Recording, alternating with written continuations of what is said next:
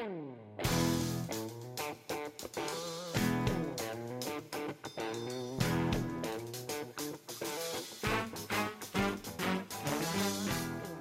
and welcome to the Tech Buzzword of the Week from Whatis.com, the online IT encyclopedia and learning center.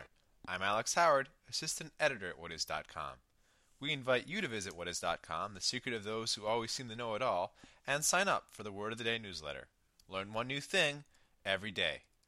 The topic of today's buzzword is Google Bomb. A Google bomb is an attempt to bias the search results on Google by increasing a web page's PageRank. PageRank is a numeric value that represents how important Google says a page is on the web. Pages with high PageRank display early in search results.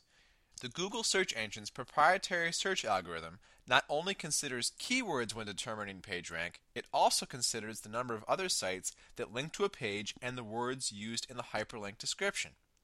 A successful Google bomb requires that a high number of websites, often blogs working together, link to a specific web page using specific words in the hyperlink.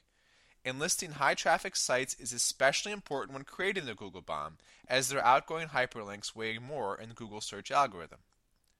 While Google bombs have often been dropped for political purposes, humor, fame, revenue, or search engine optimization contests have all been the intent of them. Spammers rely on similar models in the creation and use of splogs to get certain pages placed at the top of search engine results. The first Google bomb occurred in 1999 a user named Pajammer posted a question on memepool.com that asked what Google found to be, quote, more evil than Satan himself. Users searching Google for the term found Microsoft's homepage as the first link in the search results.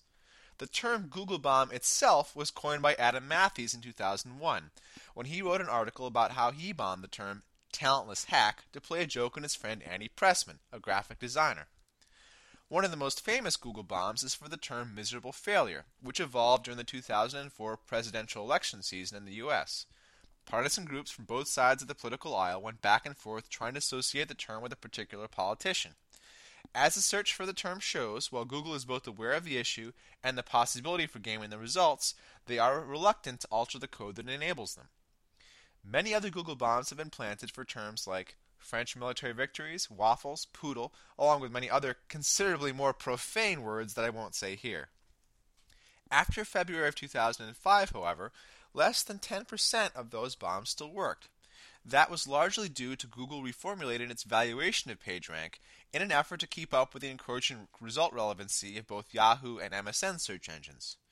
One last ironic twist.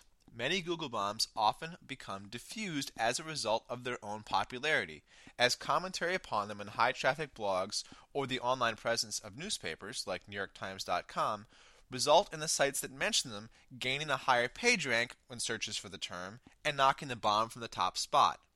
That hasn't stopped people from trying, however. As I record today, there's an ongoing attempt by Chris Bowers, a blogger at mydd.com, to organize a Google bomb of specific Republican candidates in the U.S. congressional midterm elections. Well, I hope you've learned something new about Google bombing and search algorithms today. For more information about Google bombs and search engines, make sure to visit our definition at whatis.com to find related links and more information about the technologies involved. And while you're there, don't forget to sign up for our Word of the Day and Buzzword newsletters. If there's something we missed in today's podcast or some other subject you'd like us to cover in a future broadcast, let us know at editor at whatis.com. I'm Alex Howard. Thank you.